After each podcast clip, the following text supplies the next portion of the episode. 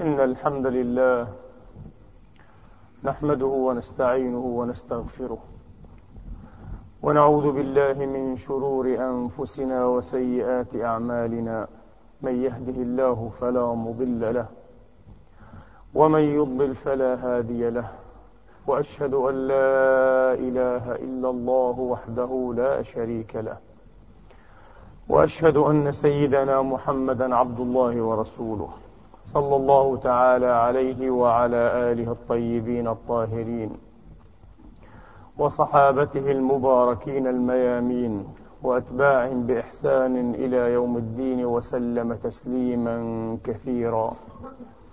عباد الله أوصيكم ونفسي الخاطئة بتقوى الله العظيم ولزوم طاعته. كما أحذركم وأحذر نفسي من عصيانه ومخالفة أمره. لقوله سبحانه وتعالى من عمل صالحا فلنفسه ومن أساء فعليها وما ربك بظلام للعبيد. ثم أما بعد أيها الإخوة المسلمون الأفاضل أيتها الأخوات المسلمات الفاضلات يقول المولى الجليل سبحانه وتعالى في محكم التنزيل بعد أن أعوذ بالله من الشيطان الرجيم. بسم الله الرحمن الرحيم.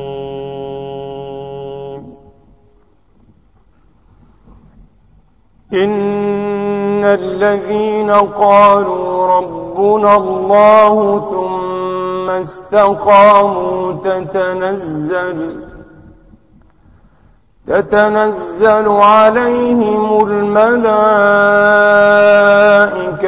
ألا تخافوا ولا تحزنوا وأبشروا بالجنة التي كنتم توعدون إن الذين قالوا ربنا الله ثم استقاموا تتنزل عليهم تتنزل عليهم الملائكة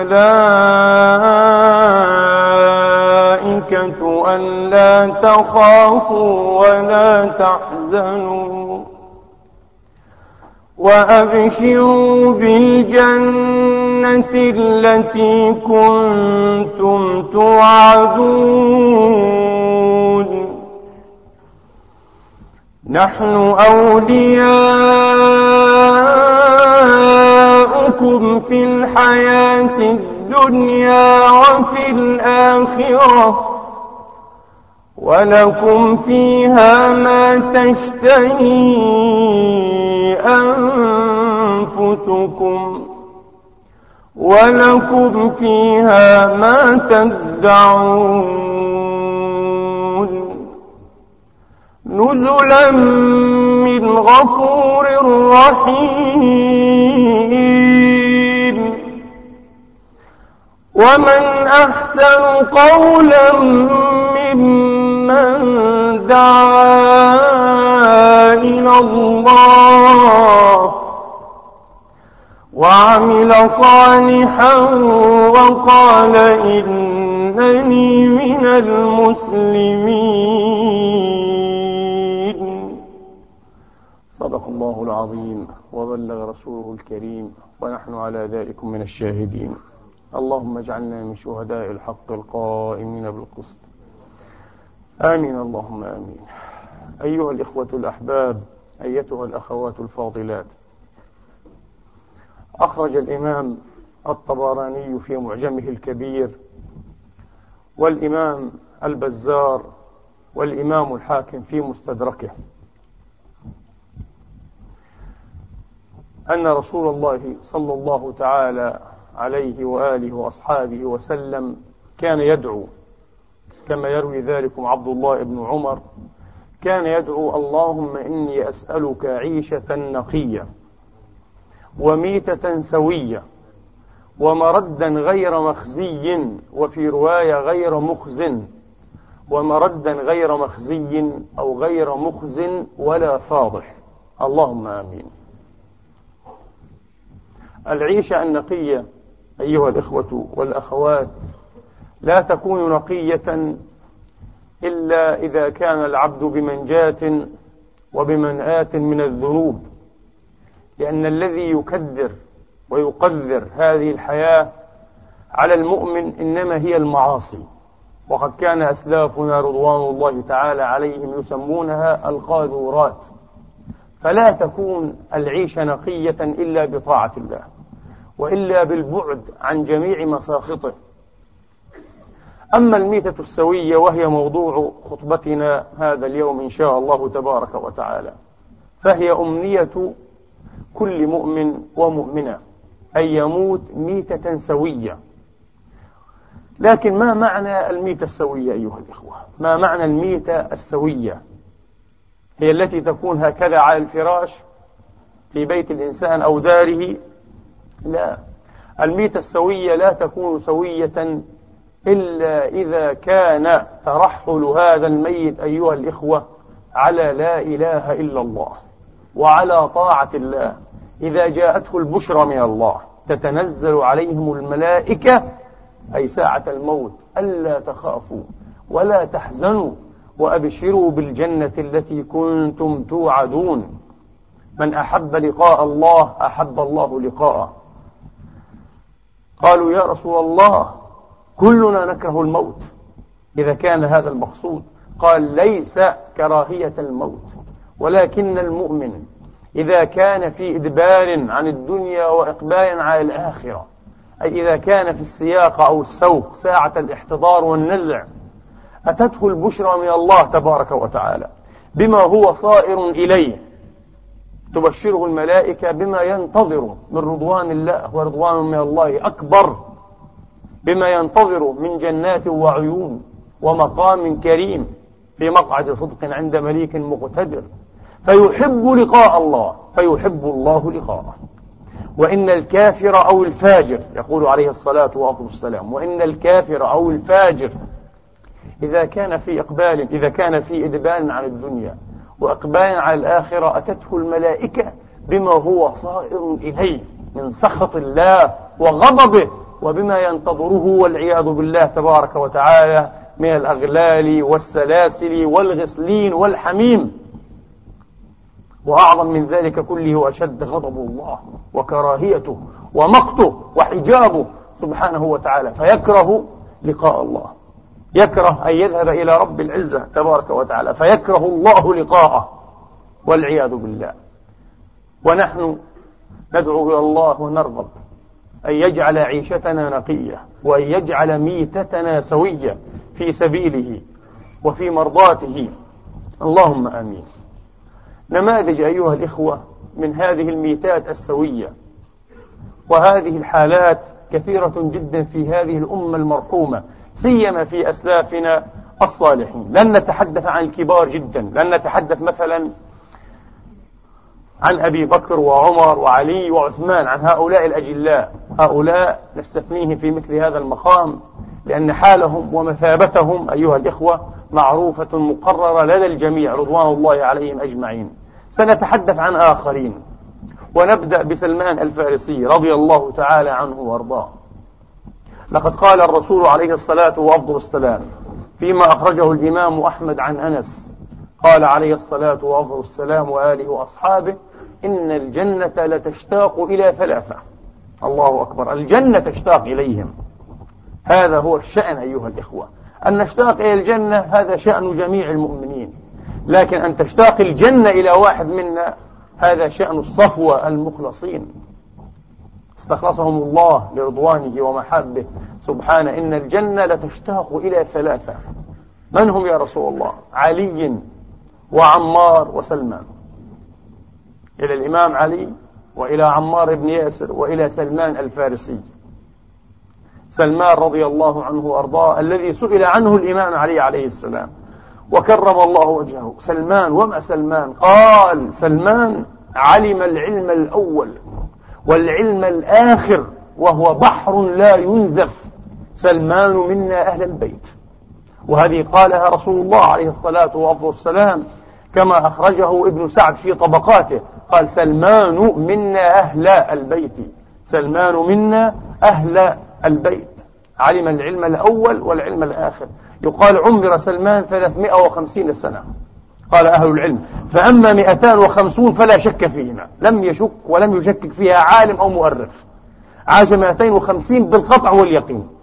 أما ما زاد على ذلك ففيه خلاف. 250 سنة عاشها سلمان ولذلك علم العلم الأول والعلم الآخر. تقول أم المؤمنين عائشة رضي الله عنها وأرضاها كان لسلمان مجلس مع رسول الله بالليل حتى كاد يغلبنا على رسول الله. الرسول يسمعه الساعات الطويلة في الليل وحدهما. رأسه إلى رأس رسول الله فمه إلى فيه عليه الصلاة والسلام حتى كاد يغلبنا على رسول الله صلى الله عليه وآله وأصحابه وسلم. كيف مات سلمان؟ أمير المدائن الأمير الذي عاش ومات فقيرا زاهدا. كان يتصدق بكل راتبه أيها الإخوة من الإمارة. يعطيه الفقراء والمساكين ويعيش من عمل يده. ينسج الخوص أو ويصنع السلال ويعيش من ذلك رضيا تقول زوجته رحمة الله تعالى ورضي الله عنها تقول لما احتضر كان في علية لها أربعة أبواب. فقال لي إني لي اليوم زوار. إني لي اليوم زوار ولا أدري من أي هذه الأبواب يدخلون. فأدي في هذا المسك أو هذا الطيب في قور في إناء صغير. أدي فإخلطي وأديبي في الماء. أدي في هذا المسك في قور ثم انضحي حول سريري. ثم انضحي حول سريري. ثم انزلي وامكثي قليلا فإنك تطلعين وتريني على فراشي. سأكون قد فارقت هذه الدنيا. يعلم كيف يموت رضي الله عنه وأرضاه. يعلم في أي ساعة وكيف يموت وعلى هي هيئة.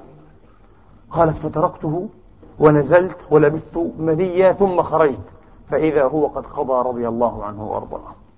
طبعا تشتاق إليه الجنة. ملك الموت يشتاق إليه. الملائكة التي قبضت روحه تشتاق إليه. هذا العبد الطيب المطيب الحكيم. النبي لقبه سلمان الخير. من أنت يا سلمان؟ ابن من؟ وكان ابن واحد من عظماء أيها الإخوة الفرس. قال أنا ابن الإسلام. لا يعرف نسبا له إلا الإسلام. واليوم ندعي الإسلام وأننا مسلمون وإسلاميون ونحب مجد الإسلام وعز الإسلام. وهذا يتعصب لخطريته وهذا يتعصب لقوميته. وهذا يتعصب لبلده وهذا يتعصب لحزبه وهذا يتعصب لقبيلته. إي والله لأننا جهلة. لأننا جهلة لم نعتز بالإسلام ولم ندرك عظمة الإسلام. إن أكرمكم عند الله أتقاكم. دعوها فإنها منتنة نتن عفنة أنا فلسطيني وأنت مصري وهذا تونسي وهذا ليبي وهذا حمصي وهذا دمشقي وهذا صعيدي وهذا قاهري. نتنة إنه العفن. فوق ما نحن فيه من الذل نذل أنفسنا بالجهل. لا عز لنا إلا بالإسلام. نحن أبناء الإسلام وكفى. وإن أكرمكم عند الله أتقاكم. نسأل الله أن يهدينا سواء السبيل. إي والله ذنوبنا منا وأمراضنا منا أيها الإخوة. ونشعر أو لا نشعر. سلمان الفارسي رضي الله عنه وأرضاه. وأما أخوه عمار أحد الثلاثة الذين تشتاق إليهم الجنة. عمار أيها الإخوة استشهد وهو ابن أربع وتسعين سنة. شيخ جليل عالي السن رضي الله عنه وأرضاه. وتواتر عن رسول الله عليه الصلاة وأفضل السلام أنه قال تقتله الفئة الباغية وفي البخاري ويح ابن سمية تقتله الفئة الباغية يدعوهم إلى الجنة ويدعونه إلى النار أخرجه البخاري في صحيحه. فريق الجنة معروف فريق من؟ وفريق النار فريق البغاء الظلمة معروف. النبي سماه أنهم أصحاب الدعوة إلى نار جهنم والعياذ بالله. يدعوهم إلى الجنة ويدعونه إلى النار. كان عمار يقول عياذا بالله من الفتن عياذا بالله من الفتن. هذا عمار أيها الإخوة. عمار يوم صفين المعركة بين أهل العراق وعلى رأسهم الإمام أبو الحسنين عليه السلام وبين أهل الشام وعلى رأسهم معاوية ابن أبي سفيان. يوم صفين وكان ابن أربع وتسعين سنة دعا بشراب أن يشرب شيئا في القتال. أخذ هكذا دقائق يسيرة يستريح ودعا بشراب فأتي بلبن. فقال صدق رسول الله.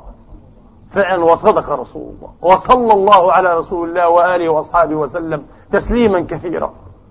إن هو إلا وحي يوحى. قال صدق رسول الله. هذا كان في السنة السابعة والثلاثين صفين كانت. في السنة السابعة والثلاثين. متى أخبره الرسول؟ قبل أن يتوفى. يرى ذلك ويعلم. قال إن آخر شيء تزوده يا عمار من الدنيا شربة لبن. الله أكبر. يعلم كيف سيقتل. وربما يعلم من الذي يقتله وعلى العموم هم الفئة الباغية ويعلم آخر ما يتزوده عمار من الدنيا. إن آخر شيء تزوده يا عمار من الدنيا ضحية لبن شربة لبن. أخذها عمار وهو يعلم أنه آخر شيء من هذه الدنيا. شربها ثم قام فاستشهد رضي الله عنه وأرضاه.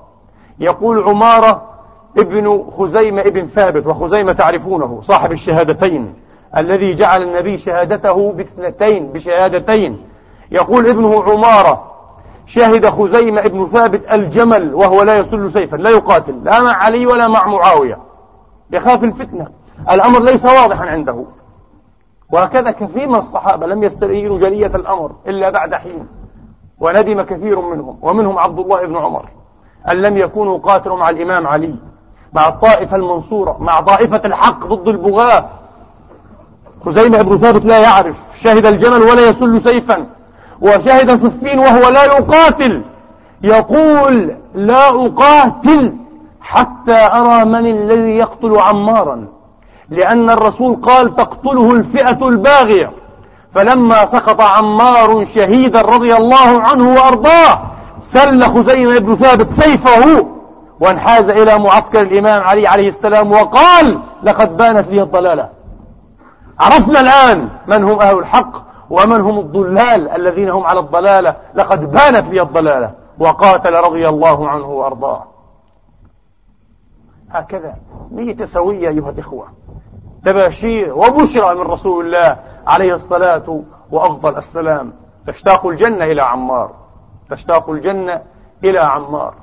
وأما البراء بن مالك وهو شقيق الصحابي الجليل أنس بن مالك لأبيه وأمه أخوه البراء بن مالك. وقد روى الإمام أحمد بإسناده عن أنس بن مالك أخي البراء قال قال صلى الله عليه وآله وأصحابه وسلم رب أشعث أغبر أي رب عبد أشعث أغبر لا يؤبه له لو أقسم على الله لأبره ترى فتحقره. ترى فتزدريه تنبو عنه العين. لأنه أشعث أغبر ذو أطمار لباس خلق بال لكنه لو أقسم على الله لو حلف على الله وأقسم على رب العزة أن يفعل له كذا كذا أو يفعل كذا وكذا لفعل الله. الله أكبر لكرامته على الله لعلو مقامه وشرفه عند الله تبارك وتعالى. لو أقسم على الله لأبره يقول النبي عليه الصلاة وأفضل السلام وآله وأصحابه ومنهم البراء بن مالك. البراء هذا منهم. الأشعث الأغبر هذا. من الذين لو أقسموا على الله لأبرهم. البراء بن مالك كان حادي رسول الله. يحدو الإبل. أيها الإخوة يحدو بالإبل. كان حادي رسول الله فكان حادي الرجال لأنه كان ذا صوت حسن وكان أنجش حادي النساء رضي الله عنه وأرضاه. العبد الأسود. أيضا بالصوت الحسن بالصوت الحسن كان حادي النساء وأما البراء فهو حادي الرجال. هذا العبد المبرور أيها الإخوة. لو أقسم على الله لأبره هذا العبد المبرور. بالصوت الحسن كان فارسا لا يشق له غبار. يوم الحديقة في معركة الردة مع بني حنيفة أيها الإخوة وفيما يعرف بحديقة الموت الحديقة التي انحاز إليها مسيلمة الكذاب لعنة الله عليه وقومه المرتدون بني حنيفة وكثر في المسلمين القتل والبلاء. فقال البراء بن مالك معشر المسلمين أي يا معشر المسلمين ألقوني عليهم ارموني على هذه الحديقة وأنا سأنزل وأقاتل وحدي سيقاتل المئات داخل الحديقة. وكانوا قوما أشداء ذوي بأس في القتال فاحتملوه حتى إذا أشرف عليهم ألقى بنفسه وظل يقاتل حتى فتح الباب للمسلمين. فدخلوا وقتل مسيلم لعنة الله عليه وهزم المرتدون. ووجدوا به بضعا وثمانين ضربة. بضعا وثمانين ضربة وطعنة ومكث خالد بن الوليد شهرا يطببه ويعالجه حتى برأ بإذن الله. فلما كان يوم تستر يوم من أيام جهاد المسلمين أيها الإخوة في بلاد فارس فلما كان يوم تستر ولم يفتح على المسلمين. قالوا يا براء ادعوا الله لنا. يعلمون أنه لو أقسم على الله لا بره يا براء ادعوا الله لنا. فرفع يديه وقال اللهم إني أقسم عليك. لما منحتنا أكتافهم وألحقتني بنبيك. أريد أن أموت الساعة شهيدا انتهى. لا يريد بعد هذه الدعوة أن يعيش بين الناس ويتحدث الناس عنه وعن جهاده وعن دعوته المبرورة وكيف فتح الله على المسلمين بدعوة هذا العبد المبرور. لما منحت أكتافهم وألحقتني بنبيك فحمل وحمل الناس. لقد قتل البراء يوم تستر أيها الإخوة مئة فارس مبارزة وحده. هذا قليل ما سمع مثل هذا الفارس العجيب. قتل مئة من فرسان الفرس مبارزة غير ما شرك في قتله. غير الذين إيه؟ شرك في قتلهم. فحمل وحمل الناس وقتل عظيما من عظمائهم وأخذ سلبه. ثم سقط شهيدا رضي الله عنه وأرضاه. ما هذه الميتة السوية؟ ميتة بدعوة أيها الإخوة يتمناها ويعطاها رضي الله عنه وأرضاه. ومثله أخوه الفاتح العظيم والقائد المغوار النعمان ابن مقرن أو المقرن صاحب نهاوند بطل نهاوند رضي الله عنه وأرضاه. وبعدما لقي المؤمنون ما لقوا في تلكم الأيام العصيبة قالوا أو بالأحرى هو قال قال أيها الجند إني داع فأمنوا رحمكم الله. قالوا سيدعو ربما بالنصر ثم قال رفع يديه قائد قائد من أولياء الله. ليس قائدا سياسيا نصابا كذابا دجالا. أيها الإخوة يغتال أموال الأمة وحريات الأمة. ويتخذهم جماجم أيها الإخوة يتخذ الجماجم سلالم يصعد عليها المجد أبدا. قائد هو من أولياء الله من مجابي الدعوة. رفع النعمان. ولذلك نسأل كيف انتصروا ولماذا لا ننتصر؟ لا نستحق النصر. ليس لأنه ليس لدينا تكنولوجيا هذا أيضا سبب. وليس لأننا متفرقون وهذا أيضا سبب لأسباب كثيرة لأننا غير معتصمين حقا أيها الإخوة بحق, بحق هذا الدين. أو بهذا الدين الحق غير معتصمين حقا. لا. قشور أيها الإخوة وتركنا اللباب ونزعم أن لنا حظا عظيما من هذا الدين. كلا. هذا هو الطريق.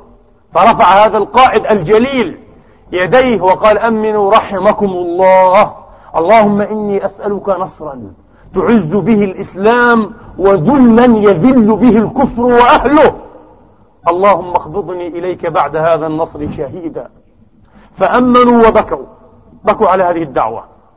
فلما حملوا كان أول من استشهد رضي الله عنه وأرضاه. أول واحد. وقع شهيدا كان النعمان ابن المقرن بعد هذه الدعوة رضي الله عنه وأرضاه. معاذ بن جبل العالم الجليل أيها الإخوة. الصحابي الشاب العالم الكبير مع شبوبيته. وهو في شبابه. لما طعن أي بالطاعون. لما طعن أبو عبيدة أمين هذه الأمة في طاعون عمواس. استخلف عليهم معاذ بن جبل رضي الله عنهم وأرضاهم أجمعين. فقالوا يا صاحب رسول الله ادعوا الله تبارك وتعالى أن يرفع عنا هذا الرجز. والرجز بالزاي هو العذاب. أما الرجز فهو النجس والركس. ادعوا الله أن يرفع عنا هذا الرجز. فقال إنه ليس برجز. إنه رحمة. وإنه دعوة نبيكم. وإنه موت الصالحين قبلكم. وإنه شهادة يختص الله بها من يشاء من عباده. اللهم عظم حظ آل معاذ بن جبل من هذه الرحمة. هكذا دعا أمام الناس. فطعن ابنه مباشرة. طعن ابنه. فقال كيف تجدانكما؟ قال يا أبتي. قال يا أبانا إنه الحق من ربك. فلا تكونن من الممترين. قال ستجداني إن شاء الله من الصابرين. ثم طعنت زوجتا فاستشهدتا بالطاعون لأن الموت بالطاعون شهادة. ثم طعن في رأس إبهامه. وكانت صغيرة فكان يمسها بفيه ويقول إنها صغيرة اللهم بارك فيها. يحب أن يموت شهيدا بالطاعون. اللهم بارك فيها فإنك تبارك في الصغير. فجعل يخنق. في سياق الموت جعل يخنق. ثم يسر عنه. فإذا سري عنه أفاق يقول أخنق خنقك فوعزتك وجلالك إني لأحبك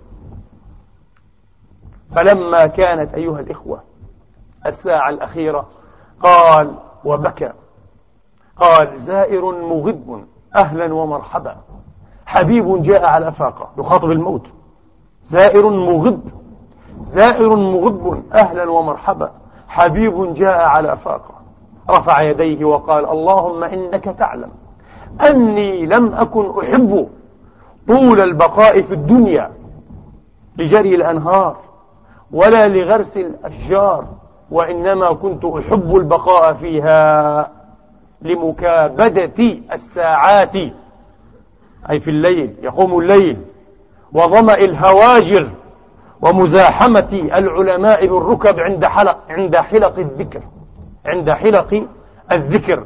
اللهم إني كنت أخافك وأنا اليوم أرجوك. أشهد أن لا إله إلا الله. وقضى رضي الله عنه وأرضاه. ما أحلى هذه الميتة السوية؟ وميتة سوية. ومردا غير مخزي أو غير مخز ولا فاضح. من مات مثل هذه الميتة لا يفضحه الله تبارك وتعالى. من مات مثل هذه الميتة لا يفضحه الله تبارك وتعالى.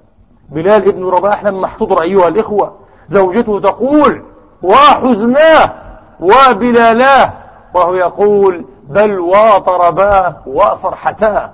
غدا نلقى الأحبة محمدا وحزبه هو في فرح في حضور بالموت لأنه سيذهب إلى من؟ إلى رسول الله عليه الصلاة والسلام.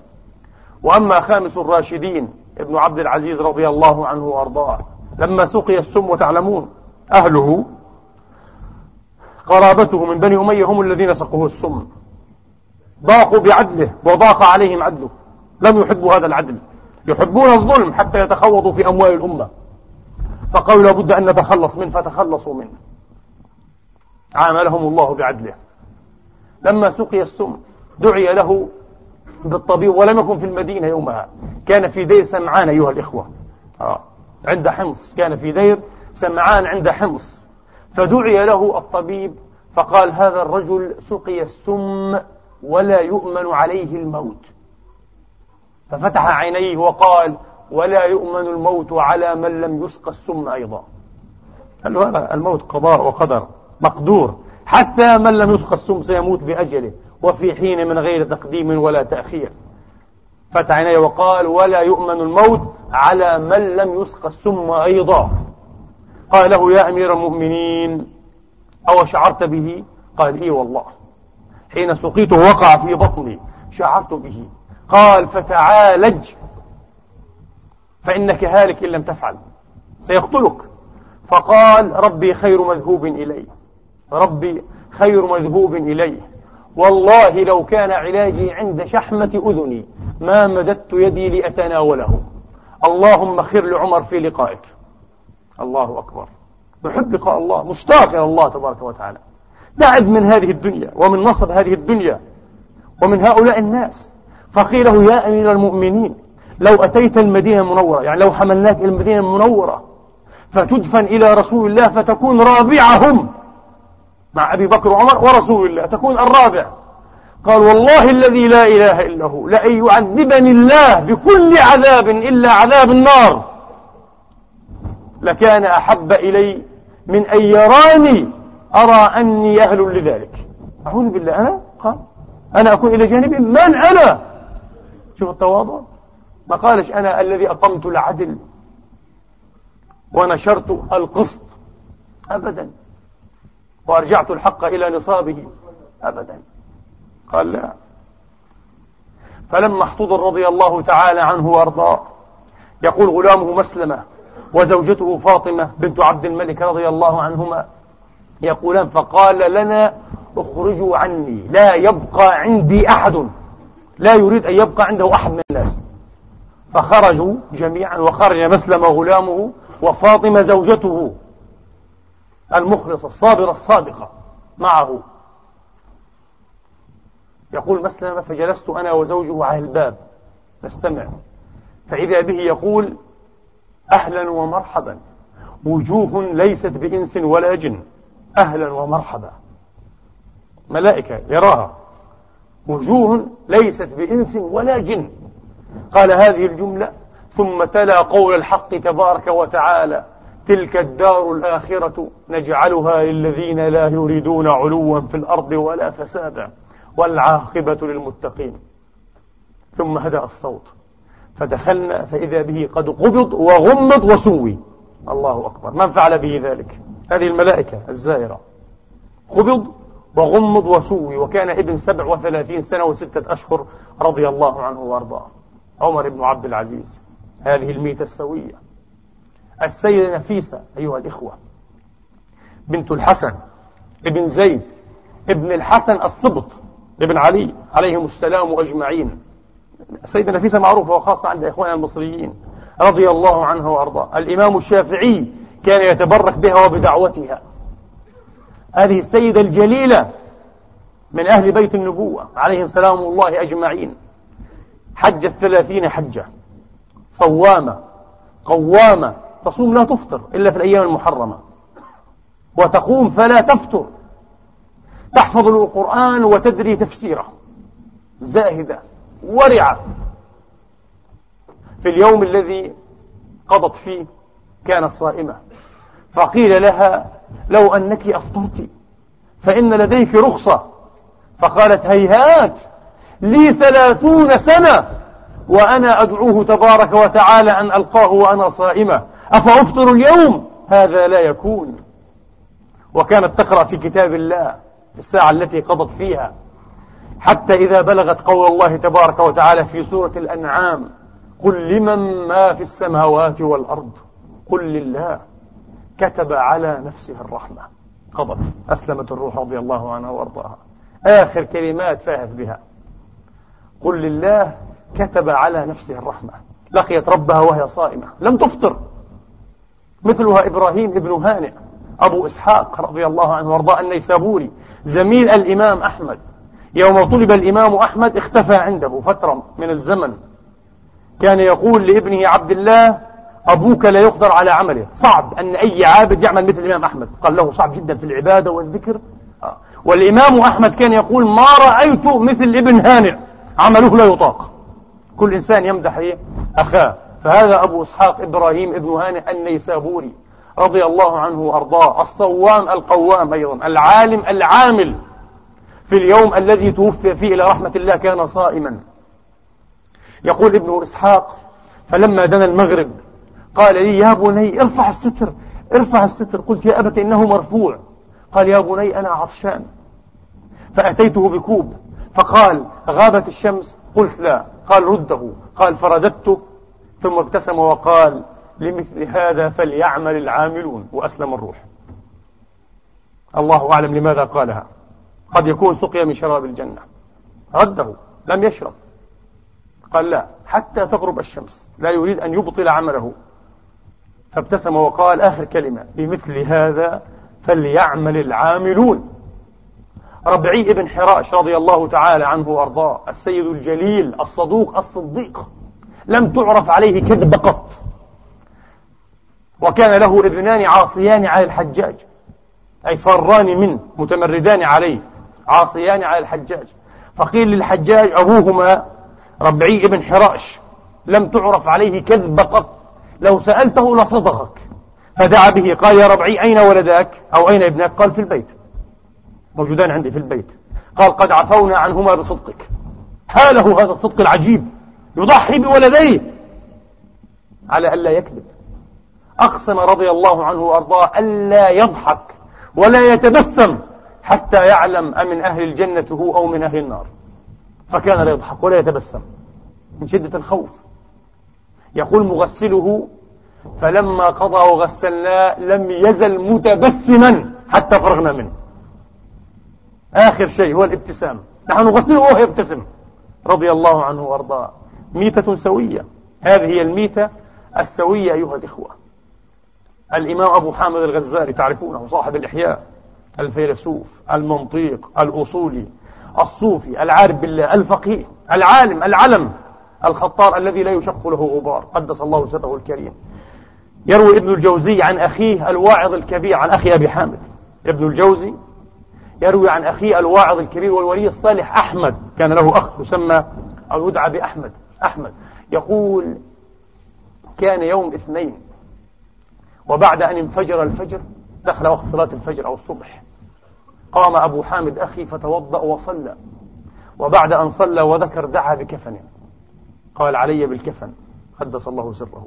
قال فأخذه وقبله ووضعه على عينيه ومد رجليه وقال سمعا وطاعة للدخول على الملك. وأسلم الروح رضي الله عنه وأرضاه وكان ذلك قبل الإسفار قبل أن يسفر النهار. كان ذلك قبل الإسفار. هكذا أيها الإخوة. أما الإمام أحمد بن حنبل رضي الله تعالى عنه وأرضاه الإمام الذي كان يحفظ ألف ألف حديث حتى الحديث الذي لا يعرفه أحمد ليس بحديث. يحفظ مليون حديث بأسانيدها ومتونها. تذكر له السند فيعطيك المتن. تذكر له المتن فيعطيك الأسانيد. مع زهده وعبادته وصبره واحتماله. رضي الله عنه وأرضاه. الإمام أحمد أيها الإخوة هو القائل قولوا لأهل البدع بيننا وبينكم يوم الجنائز. كان يعلم كان يعلم كيف سيظهر الله كرامته يوم يموت. وسنرى مصداق هذه الكلمة من هذا الإمام الجليل رضي الله عنه وأرضاه. يقول ابنه عبد الله ابن أحمد يقول كنت عند أبي ساعة احتضر وكانت بيدي خرقة لأشد بها لحيي إذا قضى. على السنة. لأشد بها فكي لحييه.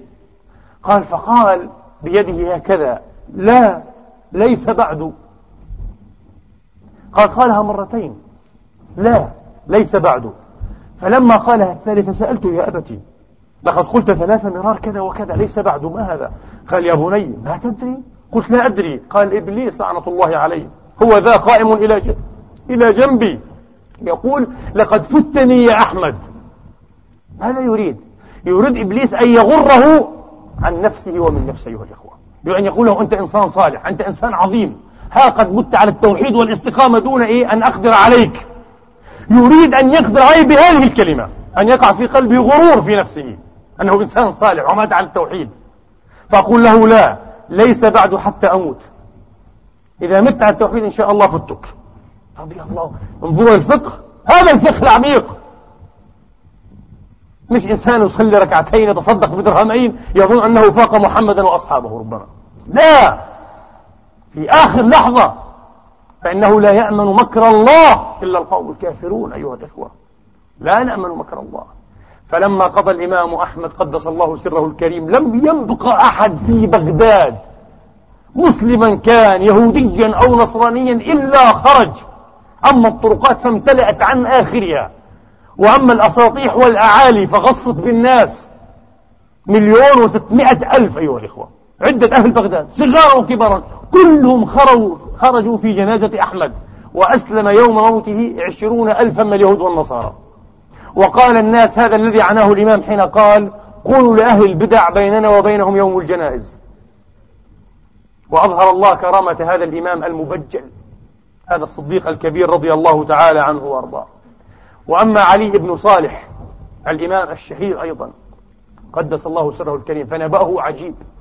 يقول أخوه كنت عنده في الليلة التي توفي فيها رضي الله عنه وأرضاه فقال لي يا أخي ائتني بشربة ماء وكنت في الصلاة. هو ممدد عليل. قال يا أخي ائتني بشربة ماء. قال كنت في الصلاة. فلما قضيت صلاتي أتيته بشربة الماء. فقال بارك الله فيك قد شربت. قلت كيف؟ وليس في الدار غيري وغيرك قال هو ذا قد أتاني جبريل عليه السلام.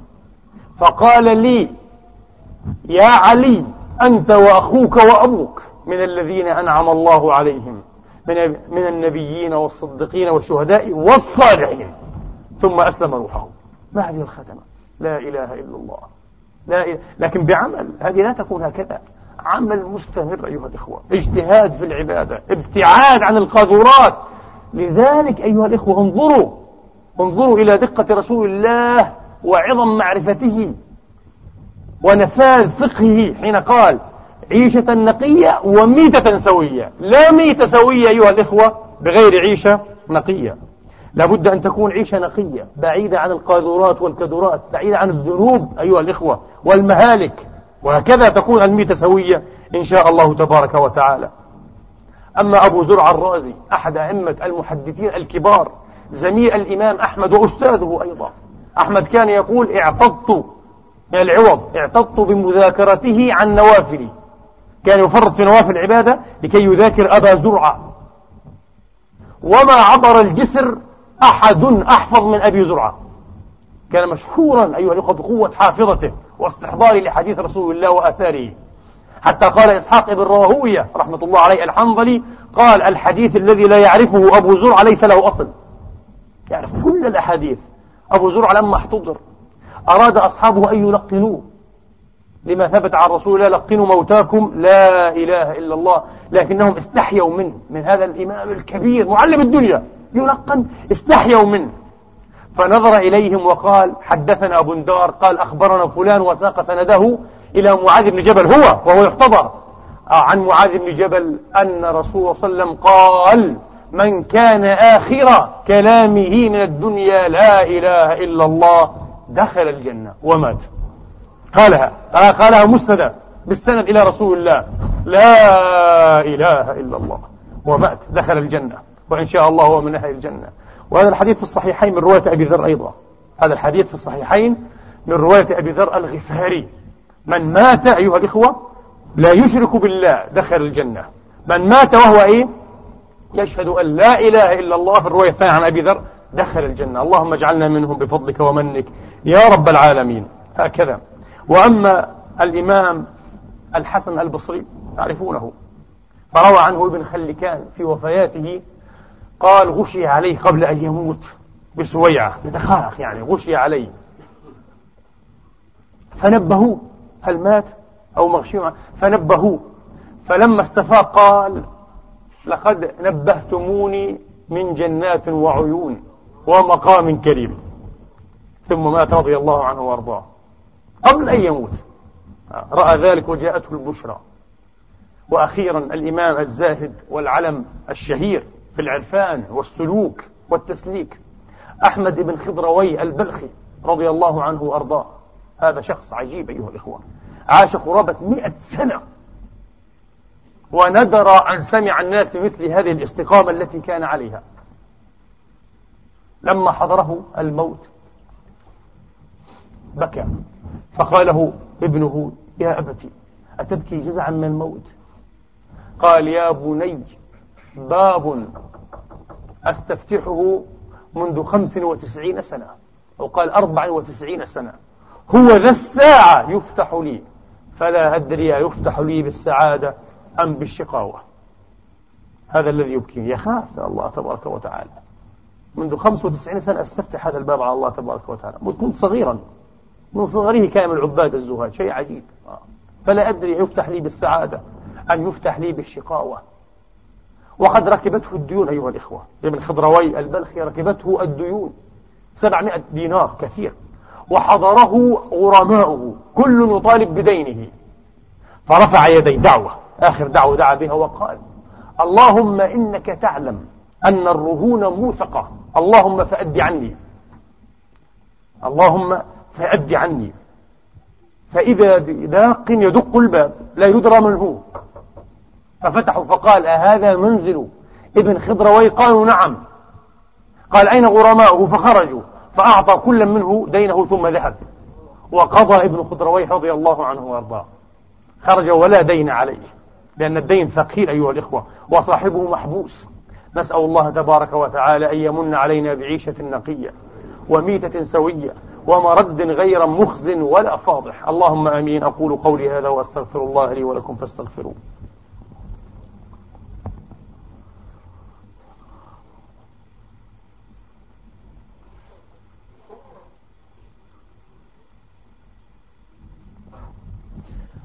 الحمد لله الحمد لله الذي يقبل التوبة عن عباده ويعفو عن السيئات ويعلم ما تفعلون. ويستجيب الذين آمنوا وعملوا الصالحات ويزيدهم من فضله والكافرون لهم عذاب شديد.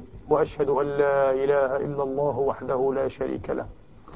وأشهد أن سيدنا ونبينا محمدا عبد الله ورسوله صلى الله تعالى عليه وعلى آله الطيبين الطاهرين وصحابته المباركين الميامين وأتباعهم بإحسان إلى يوم الدين وسلم تسليما كثيرا.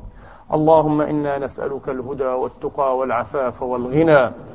اللهم اقسم لنا من خشيتك ما تحول به بيننا وبين معاصيك. ومن طاعتك ما تبلغنا به جنتك ومن اليقين ما تهون به علينا مصائب الدنيا. اللهم لا تجعل مصيبتنا في ديننا ولا تجعل الدنيا أكبر همنا ولا مبلغ علمنا ولا تسلط علينا من لا يخافك ولا يرحمنا. اللهم أصلح لنا ديننا الذي هو عصمة أمرنا وأصلح لنا دنيانا التي فيها معاشنا وأصلح لنا آخرتنا التي إليها معادنا. واجعل الحياة الدنيا زيادة لنا في كل خير. واجعل الموت راحة لنا من كل شر. اللهم زدنا ولا تنقصنا وأكرمنا ولا تهنا وأعطنا ولا تحرمنا وانصرنا ولا تنصر علينا وارض عنا وأرضنا وخذل عنا ولا تخذلنا. اللهم انصر عبادك المجاهدين الموحدين في كل مكان يا رب العالمين.